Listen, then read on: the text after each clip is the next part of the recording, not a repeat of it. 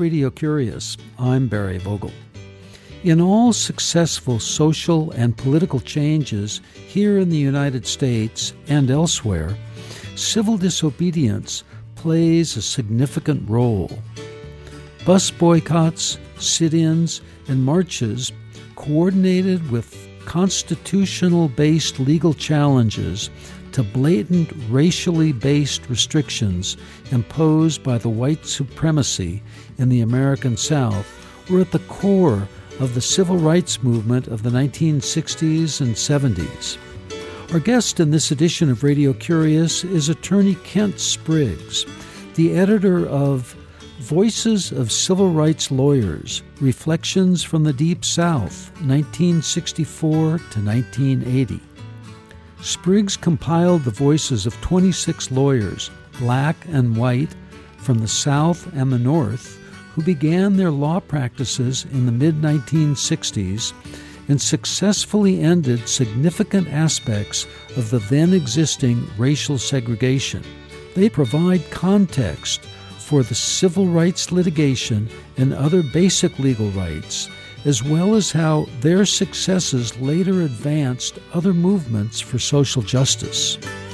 Kent Spriggs, raised in Washington, D.C., went to the Deep South in 1965 after finishing law school in New York. He has been a civil rights lawyer since he arrived there over 50 years ago. Spriggs, now a resident and a former mayor of Tallahassee, Florida, and I visited by phone from his home office on December 4th, 2017. We began our visit when I asked him to describe the contributors and some of their stories in Voices of Civil Rights Lawyers.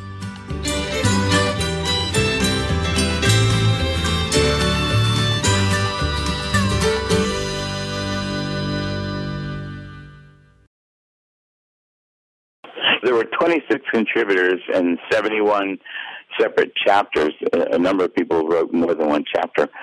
Um, there are a group of 10 chapters that are um, about how people became civil rights lawyers, whether they grew up in the North or the South, and what was the, the pattern in which one uh, ended up choosing that vocation.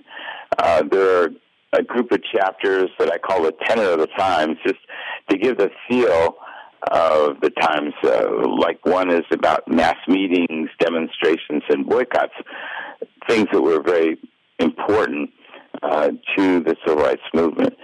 And then there are a group of chapters which are divided up by the kind of legal issue being raised, um, whether it's school desegregation or employment or public accommodations. And um, then there are a group of chapters that some people seem to find very entertaining about bad things that happen to lawyers.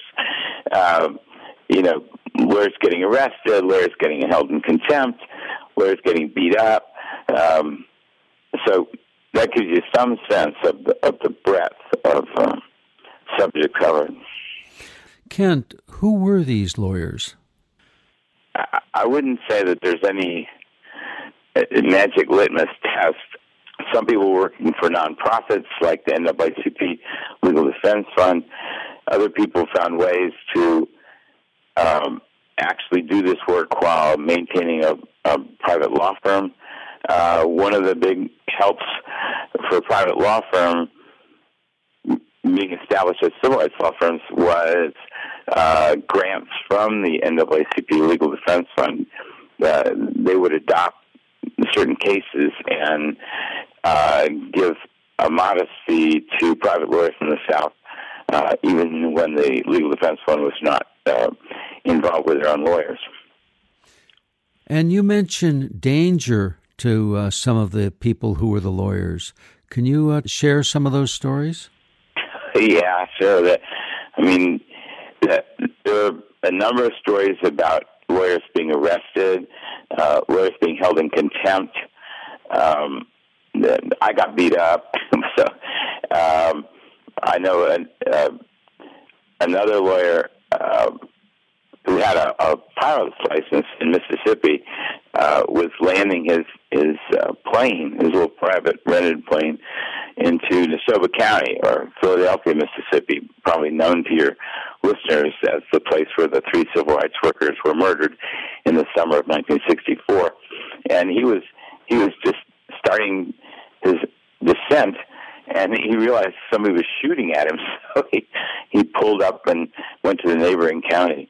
Um, um my dear friend David Lipman um, had a, a the barrel of a gun shoved in his mouth uh, when he was uh, trying to be an election monitor. So a lot of bad things happen to lawyers. I, I mean, I, I really want to hasten to add, however, that you know the rate of bad things happening to lawyers was never comparable to what was happening just to rank and file black folks who were part of the civil rights movement. I mean, there always was, at least collectively, some bit of privilege for lawyers, even though some bad things did happen to lawyers. Well, what prompted you to become involved in the civil rights movement in the early 60s?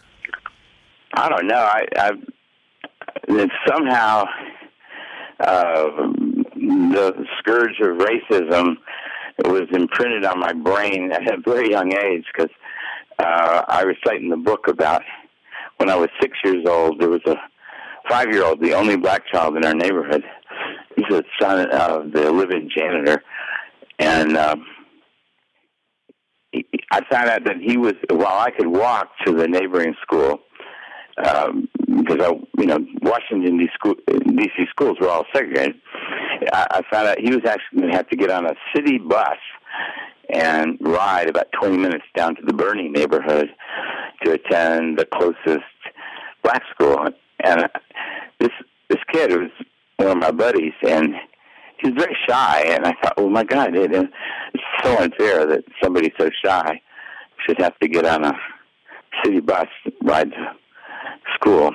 And that was kind of my first memory of sort of racial consciousness, I guess. Your work in Mississippi included uh, desegregation cases of the schools. Can you describe what the condition of the schools were uh, on the other side of the tracks, using that uh, euphemism, and how they changed as a result of the litigation? Well, throughout the Deep South in that era, all the schools were uh, segregated by law. And so cases were being brought under the 14th Amendment uh, to desegregate the schools. Pretty uniformly, the black schools were in inferior uh, shape. I mean, the whole idea of separate but equal, which had been the rule of the Supreme Court from the turn of the century, was was always imaginary. That that just gave license to um, you know, to segregate and have inferior facilities for black kids. So what took place in that era was bringing suits against all school systems to desegregate them and turn them into unitary uh, school systems. Well, let's talk about the conditions of the segregated schools. Going to give you a good example.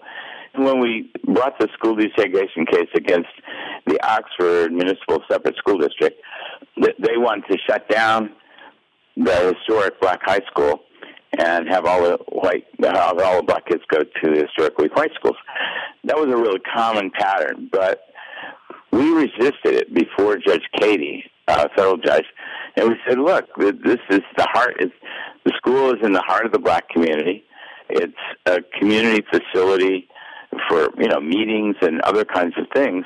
It's the heart of the black community, and we don't want it closed." And pretty amazingly, Judge Keady ruled for us. Well, so all of a sudden here it was, I guess maybe July, and the school board realized that in the fall term they're going to have a lot of white kids there because it they turned the black high school into a middle school.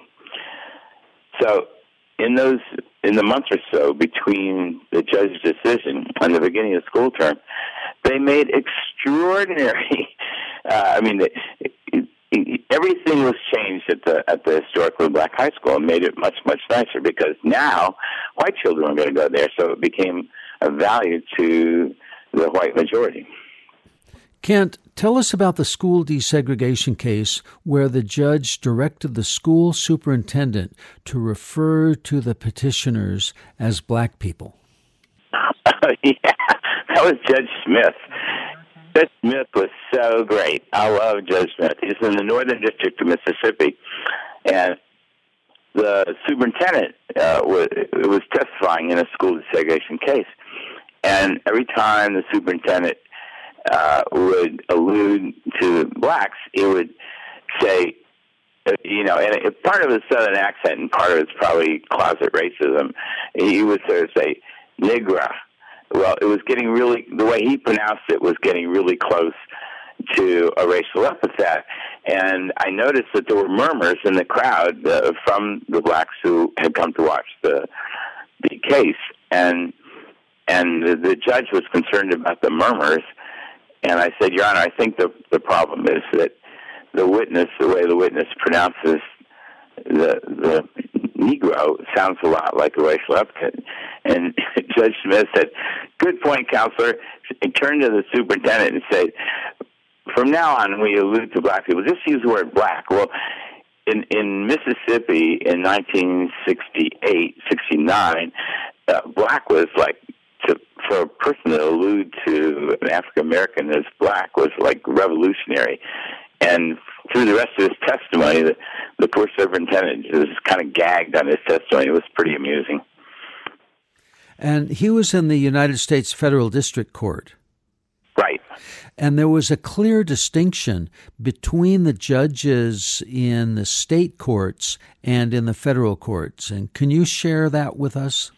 Oh, absolutely. Well, I mean, some of the judges who were federal district court judges, well, in the Southern District of Mississippi, they were all three of them were very hostile to civil rights cases. But what was true, and what was kind of the ace in the hole for the plaintiffs' lawyers, was that United States Court of Appeals for the Fifth Circuit, which covered Mississippi, Alabama, Louisiana. That they were there was always a majority who were strongly supportive of the civil rights claims. So these judges in the Southern District of Mississippi were just routinely uh, overruled and, and reversed. So uh, it really was an incredible ace in, our, in the hole to have in litigating. Why do you think that was the case for the uh, Court of Appeals in the Fifth District, that they were more uh, sympathetic, more attuned to the civil rights cases? I don't know. It's it's um, there's a couple of different things. I mean, some were appointed by Democratic presidents, um, and why they were more sympathetic when some people in the Democratic Party were not sympathetic. I'm, I can't really explain that. Not, and not all of them were, but there was always a majority of the Fifth Circuit supportive. And and then there was another group who were actually Republicans, and Republicans, the Republicans were not a viable party in the Deep South in in the in the '60s, and so what happened? You tended to get sort of, um, for I would say, ruling class whites who had a much more relaxed attitude about uh, desegregation than the average uh, white person in in the Deep South. Uh, Kent, in organizing the school desegregation cases, you describe in the book how the uh, organizing for desegregation of the schools took place in churches. Can you elaborate on that for us? Yeah, normally, um, other than the black public schools, the, the largest gathering places for black people were the churches. And uh, the, throughout the South, uh, church life is is really at at the at the heart of the black community. So it was totally predictable that when large groups of black parents would get together to discuss whether to bring a school desegregation case, that they would meet in churches. I mean that that was I can't even think of a single time when it wasn't in a church. So. There's a spirit, congeniality about the churches it's not an accident that the dominant uh, civil rights group in the South was the Southern Christian Leadership Conference. I mean, it came directly from Dr. King's work, and the movement for equal rights was always church based. In this edition of Radio Curious, we're visiting with attorney Kent Spriggs, who lives and practices law in Tallahassee, Florida. He's the editor of Voices of Civil Rights Lawyers Reflections from the Deep South, 1964 to 1980. I'm Barry Vogel. Kent Spriggs, let's talk about the employment discrimination cases. Can you describe the legal basis for the school desegregation cases versus the employment cases? You have to look at the, the legal basis for the two kinds of challenges. The employment discrimination was only made actionable by the passage of the 1964 Civil Rights Act, which didn't become effective uh, with regard to employment until uh, a year later in uh, July of 1965. Before that, uh, you really couldn't challenge employment issues except uh, with federal law, except uh, in the case of public employees, where you could challenge the 14th Amendment. Now, the school desegregation was all under the 14th Amendment, and there had been uh, litigation there was litigation like in the 40s and 50s leading up to Brown versus Board of Education, but there had been earlier cases involving higher education uh, and the segregation that was extant in the South. One thing that happened, of course, is that by 1971 72, almost every school system in the country was unitary but employment discrimination litigation goes on as we speak. I mean, there there's still uh, class actions that there's enough discrimination you can have successful employment discrimination um, today. Well, let's talk about the conditions of the segregated working conditions in employment cases. I can give you an example of paper mills uh, throughout oh Mississippi, Alabama, Florida, um, and I, you know, having litigated several of those, I can tell you, I can tell you exactly which jobs were the black jobs, which jobs were the white jobs, and it, so the rule was if a job was really dangerous, it would be assigned to the blacks, and um, but the other rule was that even the most prestigious black job paid less than the least prestigious white job. Kent Spriggs, can you talk about the mill cases where trees were turned into uh, pulp uh, and the dangers involved for the workers? Yeah, I'll give you a good example of a couple of jobs that were assigned to blacks only. Uh, one was called a chipper feeder. Um, the chipper feeder leaned over uh, something was breaking up the pulp into chips, and if you're if you're uh, the belt that, that was holding you ever broke, you were going to get you would die very very quickly. You would just fall into this thing and get chipped up. Uh, the same was true in the wood yard. Uh, the black jobs in the wood yard were quite dangerous. We had testimony about one black man who fell into the debarker drum. That that's the drum that tears the um, bark off of, of the the pine trees. Um, we had a testimony by one guy who worked uh, in the lime kiln, and he actually showed the judge his forearms. His forearms were bleached white because it was inevitable that in the lime kiln, um, some of the lime would get on your body. So those were illustrative of the kinds of black only jobs which were dangerous and obnoxious. And every one of those jobs was paid less than the lowest uh, paid white job. In the trial of that case, the white workers in the mill, the white journeymen, were favorable witnesses to the to your case. Can you tell us about what they said? Yeah, that not in the original case, but the in that case, uh, the court order was not obeyed, and when we brought an action to enforce this, um, there were white um, skilled crafts workers who we actually called to the stand, and we said when Mr. Black came over to the one of these crafts for the very first time, the blacks would go there for a little bit and then they would get thrown back out by management.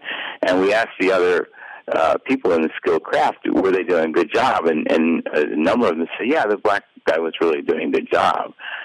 So you actually had a little split between management and the, and the white workers. And how was that case resolved? He actually, uh, Judge Paul actually denied the motion to enforce the decree. It was a shameful decision.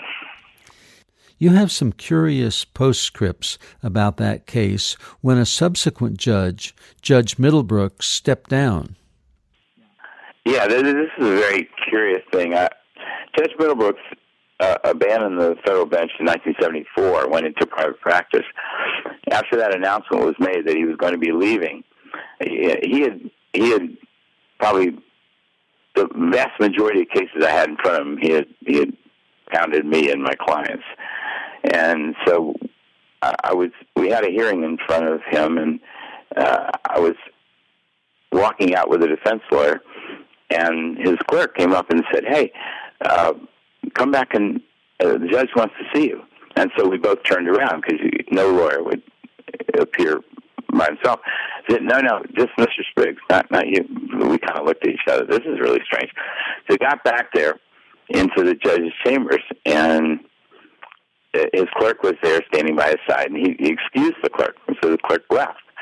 It was just me and the judge. He said, um, I hope I haven't been too hard on you. Of course, he's been exceedingly hard. And I just try to be nice and say, "Well, I know I'm sure you were just the way you see him or something like that." But it was he was very apologetic, and he ended saying, "If there's anything I can ever do for you, well." A couple of years later, I was having a attorney fee fight because court award of fees is basically how plaintiffs' lawyers in civil rights cases live. And so I asked the judge if he would make an affidavit. He said, "No, I'll I'll come and testify." So Judge Middlebrooks came over to the federal court in Pensacola and testified that I was a good lawyer and and that I was worth whatever he said. I can't remember the amount, but it was generous. It was just one of those curious things where somebody who had never been sympathetic to the civil rights cause generally his testimony is very helpful. I think. I mean, the, the, the defense did not cross-examine him at all, which was pretty uh, illustrative of. of uh, you just didn't want to. wasn't good strategy for them to go after a, a former federal judge. Somehow, it, it's almost like a form of repentance, I suppose.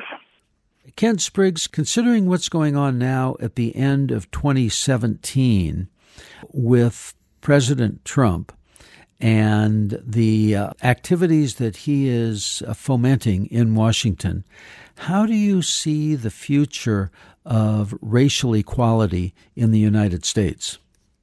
Well, he's clearly Trump ran on a basically a racist uh, rant. Uh, he's continued that racism.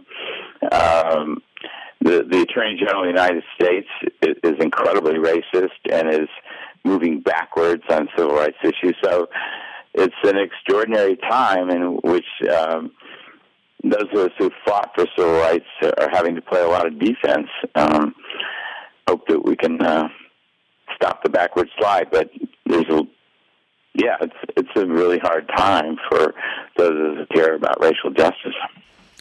Well, Kent Spriggs, I want to thank you very much for being with us on Radio Curious. And before we close, I'd like to ask uh, several questions about you. And one of them is about a eureka or an aha moment that changed your view of the world, uh, perhaps changed how you um, live the rest of your life.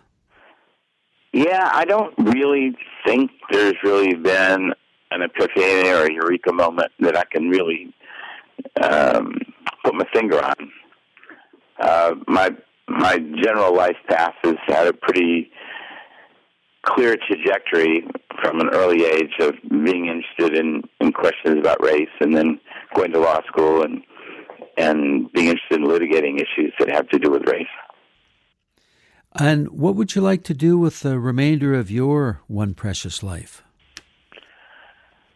Uh, well, I'm still, uh, I'm mostly retired, but uh, my former law partner and I have a large class action uh, against uh, the state of Florida and um, have a small part in another class action in Charleston uh, against a steel mill. So I, I keep a hand in, and and what's really exciting to me these days is I'm working as the the uh, chair of the sheriff's committee uh, on pretrial detention, and we're dealing with two issues. One, reducing the role of money bail uh, because basically it's just uh, keeping people in jail because they're poor, and the other is to try to uh, get a lot of the folks who are actually suffering mental illness to get them out of the jail and into a therapeutic setting. So that's kind of it's been a lot of work and a lot of fun. very gratifying.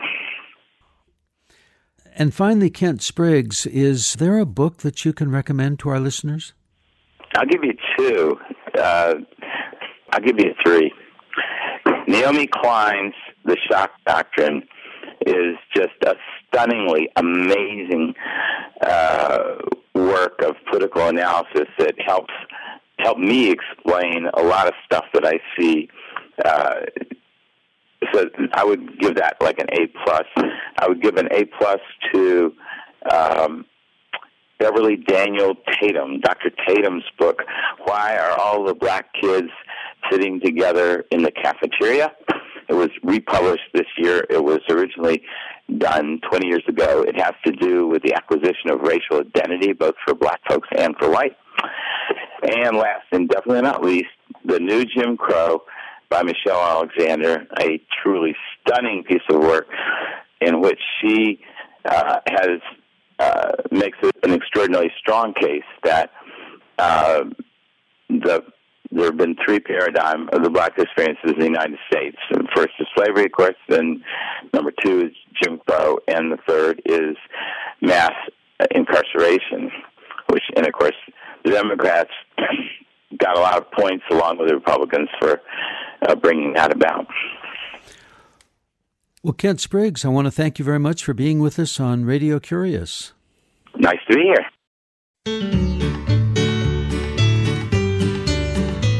Kent Spriggs, a civil rights lawyer for over 50 years in Mississippi, Alabama, Georgia, and Florida, is the editor of Voices of Civil Rights Lawyers Reflections from the Deep South, 1964 to 1980.